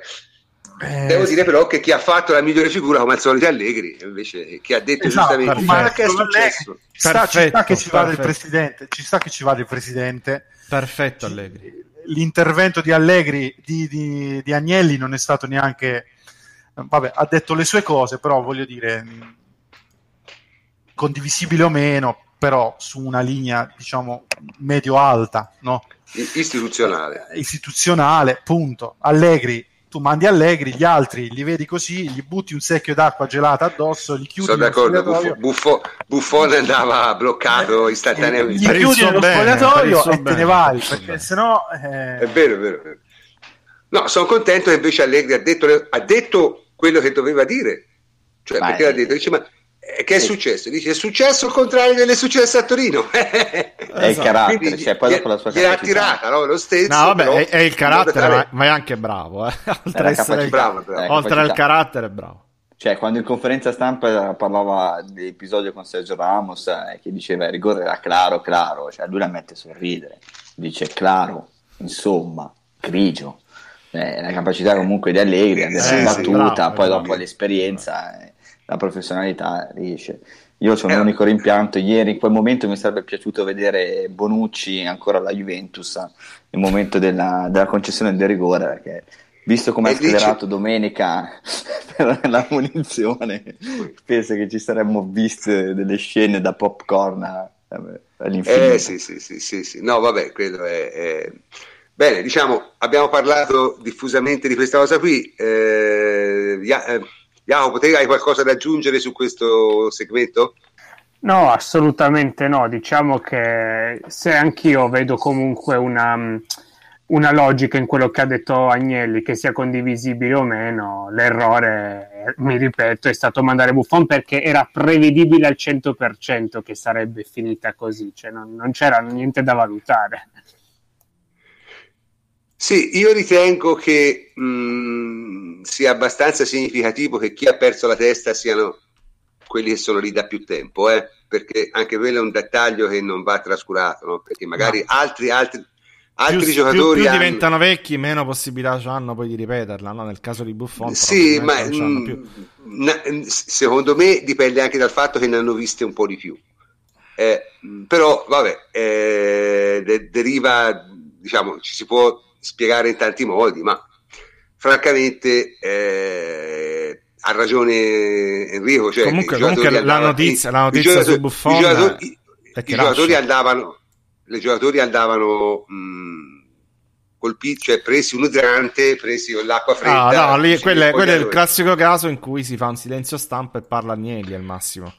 Ma, neanche cioè... sile- ma, neanche bisogno di fare silenzio stampa, mandi l'allenatore. Cioè, mandi, al, certo, mandi allenatore, sì, sì, ma intendevo, intendevo non, non nel senso... Allegri, perché sai che sta tranquillo. Mandi Allegri, cioè, mandi, mandi, Allegri, Agnelli hai fatto. Allegri. Allegri, Agnelli hai fatto. Perché se, io insisto, secondo me le parole di Agnelli mh, mm, ci stavano. Mm, Dai, io le trovo...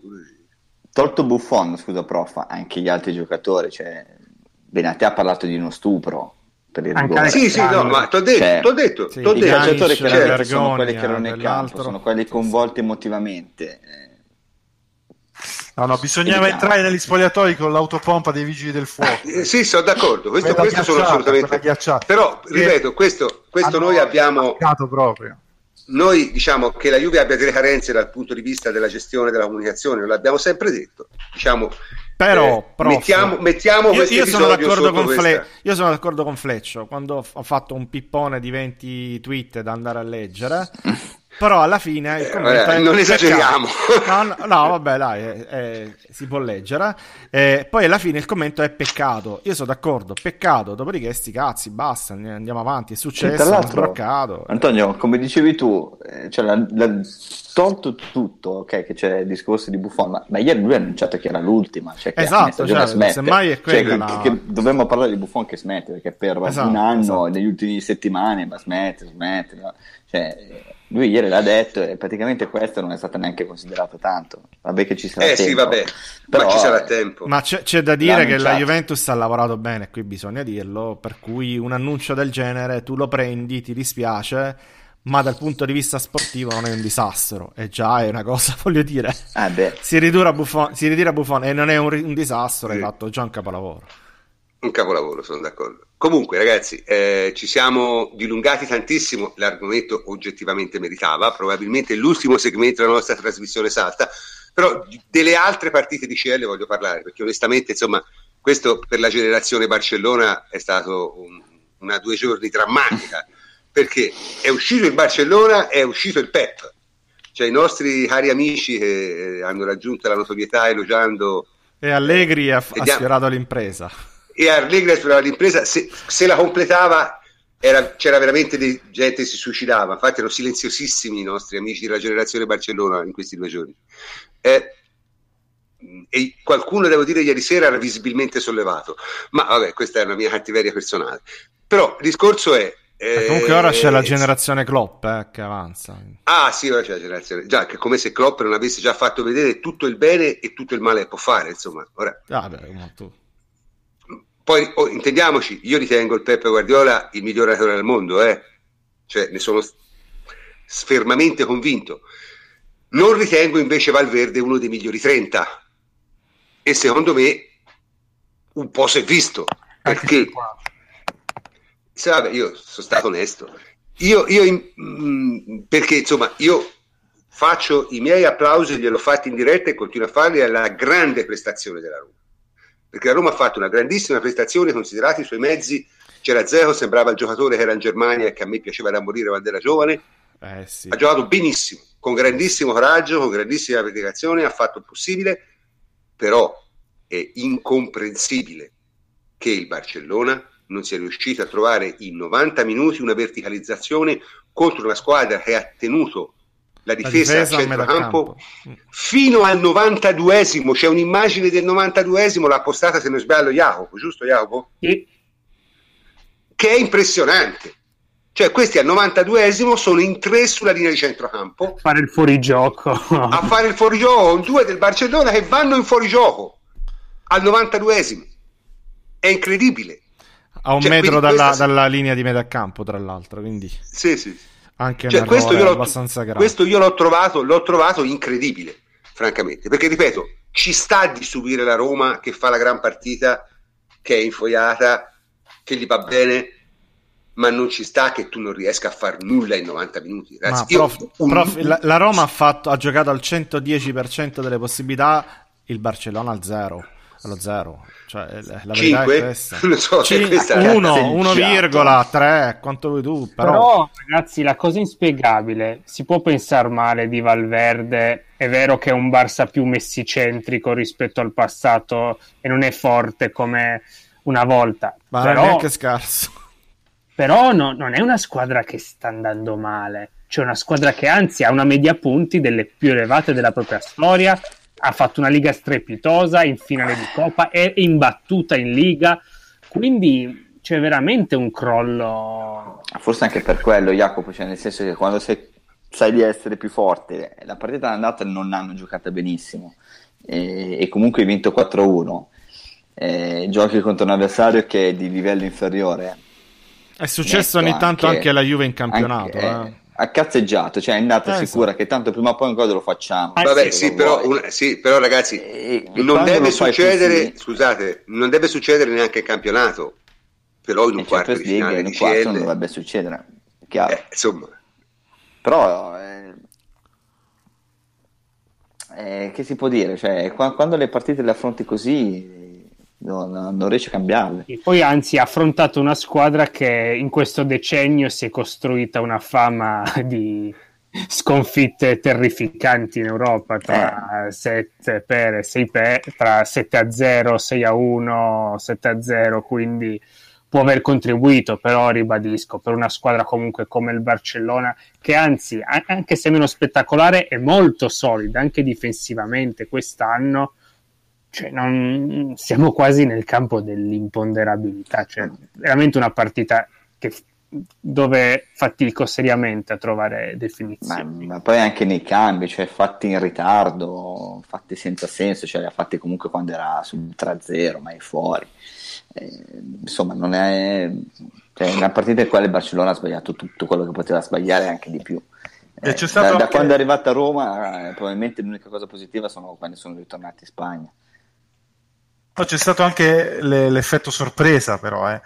Eh, nel senso che la Roma ha sorpreso nettamente Sì. il, il Barcellona, sia tatticamente che fisicamente, perché la Roma ha fatto una partita di un'intensità incredibile. Sì, Però eh, è però non, non può è- succedere questo. Che te lo sei sottovalutato, cioè, nel no, senso volevo che- solo aggiungere, cioè, Sì, a- sì, ho capito, ho capito. ho capito. aggiunto a tutto quello che è successo, c'è stato anche l'effetto sorpresa, perché una cosa eh, emblematica è stato, non so se l'avete visto, Iniesta che nel sottopassaggio dice se continuiamo a fare quello che stavamo facendo sì. eh, La prendiamo. andiamo. Eh, eh, cioè, i calciatori sono i, i migliori giudici al- alla fine come sempre Eh, ed è stato poi alla fine così ha avuto ragione lui Sì, è sempre una squadra mai in verticale, non è mai riuscita a fare niente. Oh, a proposito, c'è- c'è a proposito AD, a proposito di AD pure, pure Iniesta eh, pare sì. che vada Cioè, in, in Sì, Cina va, a prendere, va a prendere 5 euro in Cina, ho letto. a sostenere Sì, la sì. famiglia in Cina. Sì. Vabbè, però è. È, è un giocatore, è un giocatore che ha grandi, ha fatto una bellissima carriera, un grandissimo giocatore. Io non Ah. riesco a, Che gli vuoi dire? a- a augurargli, che augurargli tutto il bene possibile, perché, è anche un, perché pure un giocatore corretto, tra, le altre cose. È dei perfetto, un giocatore perfetto, perfetto. Ma il eh, discorso sul Barcellona, che poi dopo va fatto anche un po' più ampio, è il semplice fatto che Barcellona è, è messo male per l'anno prossimo. eh.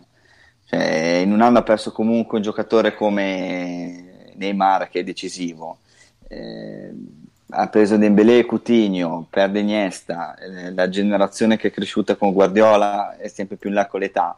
Eh, Real Madrid è messo meglio come organico, come rosa, come potenzialità. Barcellona eh, diventa troppo eh, e de- deve costruire una rosa all'altezza delle altre squadre. Ma dunque, noi questo l'avevamo detto anche l'anno scorso, in realtà, dopo l'eliminazione con la Juve. Avevamo detto che il Barcellona non aveva ricambi, non aveva giocatori più all'altezza del Barcellona, ne ave- cioè meglio, ne aveva sempre meno. Eh, però quest'anno, onestamente, come dice Jacopo, se te guardi i risultati in campionato, eh, Sì, sì, ma Io- che c'è? perché hanno Però fatto è- un- una versione estremamente messicentrica e Messi, quando è in forma, decide le partite da solo. Eh. Cioè, Soprattutto è- in Spagna, prof, perché in Spagna ti lascia... cioè, Però possiamo dire che in Spagna fanno, un contro- fanno Eh. un po' di contropiede pure. Cioè in Spagna basta difendersi un tantino meglio. che Eh, è riuscito a farlo con Valverde. spazi ciao. sono, eh, enormi e quindi loro con la qualità dei giocatori che hanno davanti ovviamente E però in Spagna, se non erro, in stagione non avevano subito tre gol da nessuno, eh, cioè, e, e- e affrontano squadre eh, con ma- potenziale ma poi dopo non sono, cioè, queste partite qua, eh, cioè queste di Champions hanno dimostrato proprio che non è solamente un discorso tattico, anzi eh, l'aspetto psicologico è fondamentale. Eh, ancora di più, cioè il Real Madrid che, perde, che prende comunque tre gol in casa, la Juventus a idem, eh, il Barcellona che perde 3-0 in trasferta era già successo l'anno scorso, ma con vantaggio di 4-1 mm, contro una squadra inferiore non ci sta. Cioè, proprio l'aspetto psicologico, la gestione dei momenti, eccetera, è fondamentale. Eh, e, e quindi un conto è il campionato dove magari le partite le affronti anche con più tranquillità eh, e magari puoi avere anche mezzo passo falso in Champions League. Se, se le partite le approcci come l'ha approcciato il Barcellona tu perdi sempre perdi sempre. Perché poi dopo non puoi pensare all'improvviso di rimetterla in piedi no? cioè quando è iniziato male sei dentro una buca e continui a scavare non ci riesci più. Sì, però e Barcellona la- è stato on- così. Onestamente è vero, però la differenza di buono a livello tecnico con la Roma Eh, Ed però se non giochi e anche d'esperienza. Cioè, Però se non giochi, cioè, enorme, cioè- il discorso più che altro dell'errore proprio del Barcellona è l'esperienza, cioè ci- è una squadra talmente esperta che non può commettere un errore simile di supponenza. Ma di fatto per loro è la prima volta, cioè io non me ne ricordo altre francamente di cose così del Barcellona, mi ricordo che qualche volta ha perso per- con squadre forti, ma non mi ricordo il Barcellona perdere 3-0, sprecare un vantaggio di 4-1 con una squadra palesemente due categorie sotto, perché ripeto la Roma ha fatto una partita grandissima e ha meritato assolutamente di passare il turno, ma è una squadra che lo dicono i giocatori, lo dicono i risultati, lo dice tutto, è due categorie sotto il Barcellona. Questo è, è francamente incomprensibile per me. Incomprensibile perché, ripeto, soprattutto perché l'atteggiamento tattico della Roma, che tutti hanno molto elogiato e che per carità probabilmente era l'unico modo per giocare questa partita, però insomma sembrava fatta apposta per favorire una squadra come il Barcellona. Col Barcellona che la difesa a centrocampo, cioè è un suicidio di solito, di solito è un suicidio e non sono riusciti a far nulla. questa è la cosa a me che mi ha molto colpito di quella partita lì. Cioè, sembrava avessero preso il, il sonnifero prima di entrare in campo. E d'altra parte, anche all'andata, eh, nonostante un risultato dominante, avevano giocato in modo molto supponente e prendendosi dei rischi enormi anche, anche, in quella sede. Poi sembrava la classica partita, come se ne vedono 100, in cui la squadra più forte sì, gioca in modo un po' supponente, prende dei rischi, ma poi tanto è più forte e vince 4-1.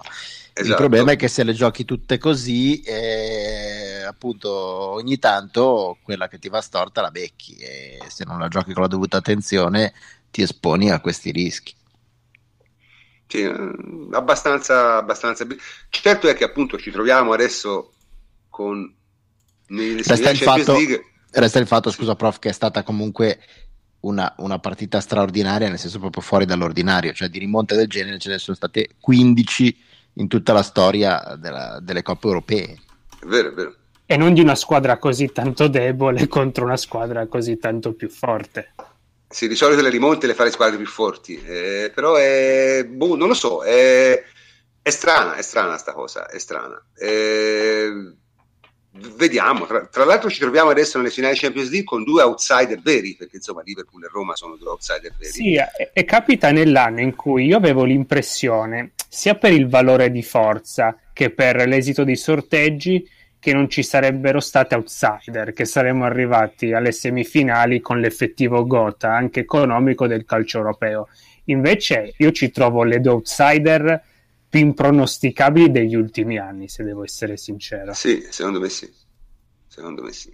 Perché, diciamo, oltre alla sconfitta incredibile del eh, Barcellona, c'è stata il nuovo flop del Pep, e questo mi duole dirlo, in un quarto di finale CL. Ma eh, che succede? Insomma, qual è il problema lì, Jacopo? Ma è una tendenza, quasi una tendenza, campionati stradominati con una qualità di rendimento elevatissima, si arriva nel momento clou contro un determinato tipo di squadra e incontra una beffa e diciamo che quasi fa passare in, seconda, in secondo piano un campionato stratosferico del Manchester City che a livello di performance secondo me è stata per larghe fasi dell'anno forse la squadra migliore, migliore io ero convinto che avrebbero vinto. Cioè io ero convinto. Mi sembrava proprio la squadra ingiocabile. Invece eh, prof, ora, però, però è sembrata di 5 a 1 oltre però prof scusami è stata ingiocabile per tutto l'anno con tutte le avversarie tranne Liverpool. Cioè le ha prese sempre con Liverpool, quindi non è un eh, caso. No, Antonio, eh, l'andata no. ha vinto 5-0, al ritorno li eh, ha affrontati. Ho capito, eh, al ritorno... Prima li affrontati. Le ultime tre le ha perse, le ha perse male. Com- com'è? E di che diciamo, stiamo parlando? Dai. Diciamo che in parte ha approfittato, come ha fa- hanno fatto altre squadre gli anni passati, del, del del City che attacca altissimo, quindi dei, dei, logici problemi un po' nelle ripartenze. E in parte devo dire che io non pensavo. Eh, vabbè, tenuto... ma perdi tre partite di fila. Cioè. Ma, tra l'altro, scusate, è una delle caratteristiche ormai di Guardiola, cioè che parte a razzo e poi finisce male. Eh, l'ha già fatto anche con il Bayern Monaco, l'ha fatto l'anno scorso col City, che c'è stato un momento in cui sembrava che d'incanto avesse già subito trovato il modo per far giocare il City come, come vuole lui.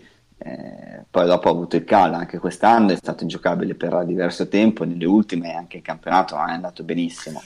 Poi dopo eh, c'è ma... il solito discorso, ok, è il tuo gioco, hai il tuo credo, hai la tua filosofia, però tu sai che il Liverpool è una squadra forte nelle transizioni, tu il contropiede lo soffri, però la cosa influente della partita, cioè, anzi del doppio confronto, non è stato solo il, doppio, il contropiede che era prevedibile, ossia che è stato che il Liverpool, e io non me l'aspettavo, difensivamente ha, tenu- ha fatto due performance di grande livello, sia di reparto che individualmente. All'andata in particolare i due terzini, Robertson e Arnold, sono stati irreprensibili. All'andata è stata la prima gara in stagione dove il, il City non ha tirato in porta cioè, eh. Quindi, oltre, anche, oltre, ai soliti difetti, voglio dire, se giochi in un modo ci sta anche con, concedere qualcosa, è proprio stata a colpirmi la difficoltà nel produrre gioco, quei meccanismi che riuscivano alla perfezione in campionato, una fluidità di gioco contro cui sembrava non esserci alcuna via d'uscita, sono infranti da, si sono infranti contro un muro molto stretto, corto e compatto che ha fatto una densità al centro che ci sono delle, delle, screen interessanti di, di, di, Liverpool che ha blindato il centro in maniera quasi perfetta e City ha avuto una produzione oltre a rischiare tan- tanto dietro ha avuto una produttività offensiva ai minimi termini. E poi aggiungiamo che allora il calcio di Guardiola è un calcio difficile se non ci mettiamo in testa questo, è, cioè, è una proposta di calcio difficile da, per i giocatori eh, da applicare. Quindi la farla, più difficile, no, la, so. eh, la, più difficile che c'è. Quindi per un, una squadra con età media, credo 25 anni, eh, giocare 40 partite co- sempre mh, con la stessa intensità con la stessa applicazione, con lo stesso, con lo stesso coraggio, con la stessa concentrazione. Lo stesso coraggio, non subire mai emotivamente un, una fase della partita.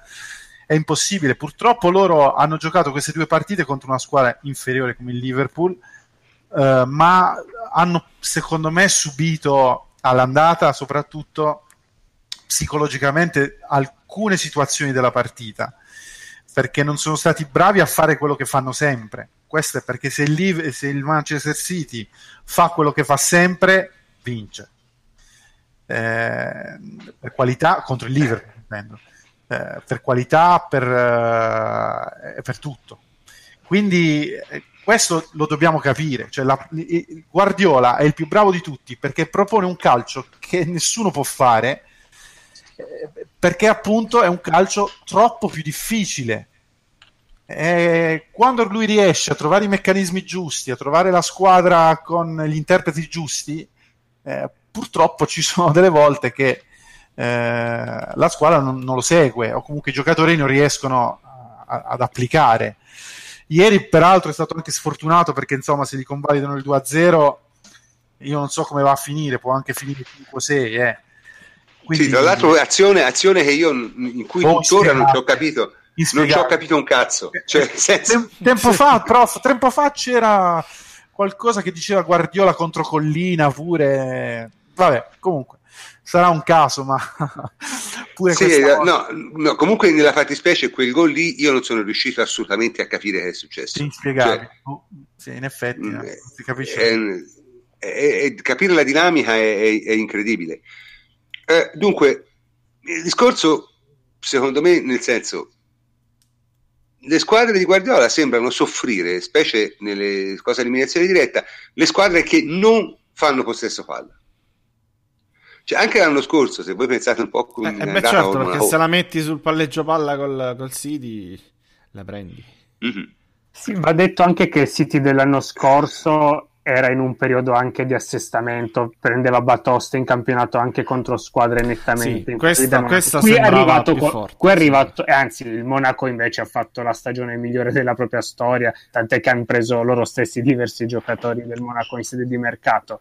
In questo quarto di finale si è arrivati teoricamente con distacchi molto molto elevati, quindi secondo me è veramente un risultato molto più sorprendente rispetto a, a precedenti passi falsi di Guardiola. Bene, quindi adesso ci troviamo con un, con un quartetto sorpresa. abbastanza...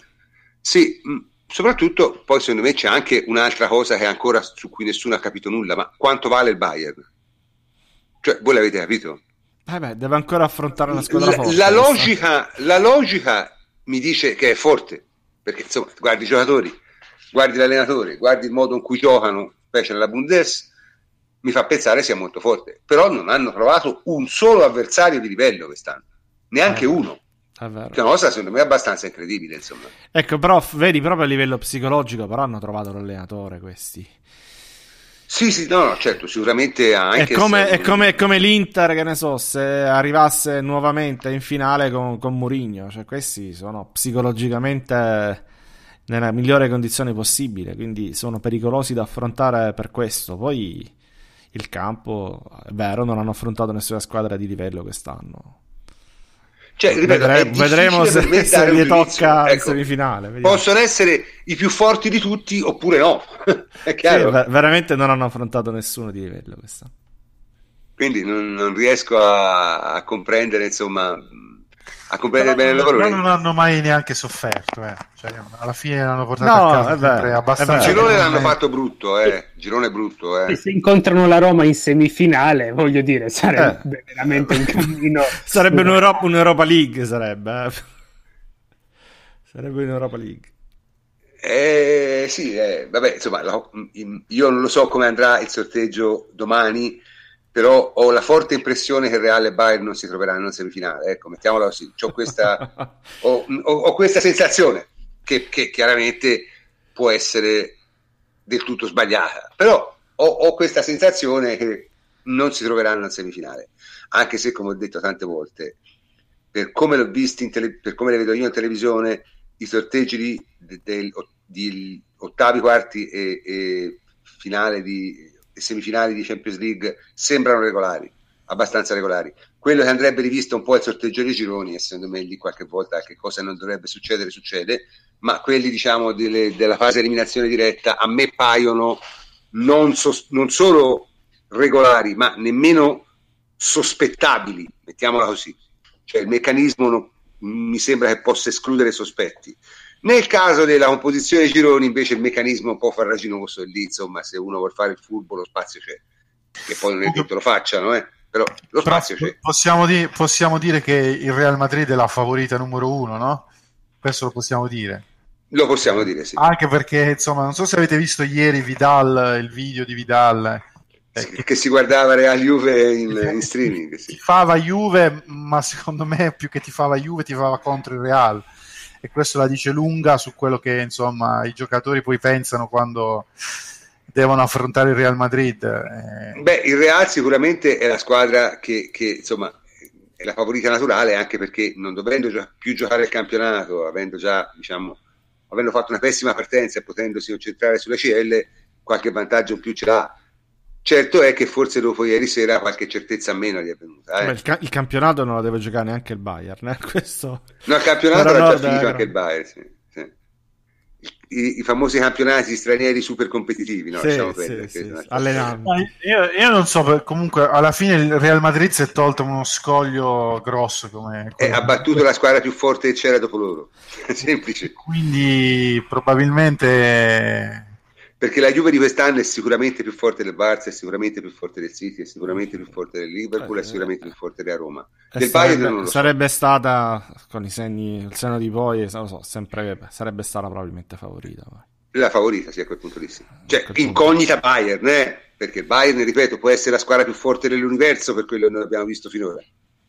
O peggio del Liverpool. Ok?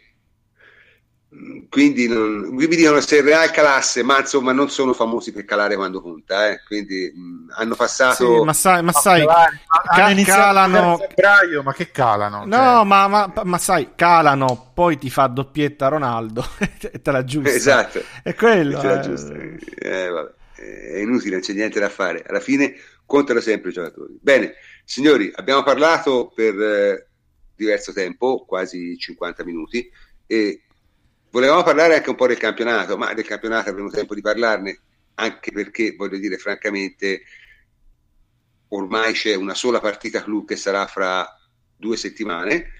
Eh, noi giocheremo domenica con la Sampdoria, mercoledì mi pare col Crotone, giusto? E poi domenica ci dovrebbe essere lo scontro, lo scontro diretto. Nel frattempo il Napoli affronterà il Milan, quindi vediamo un po' quel che succede.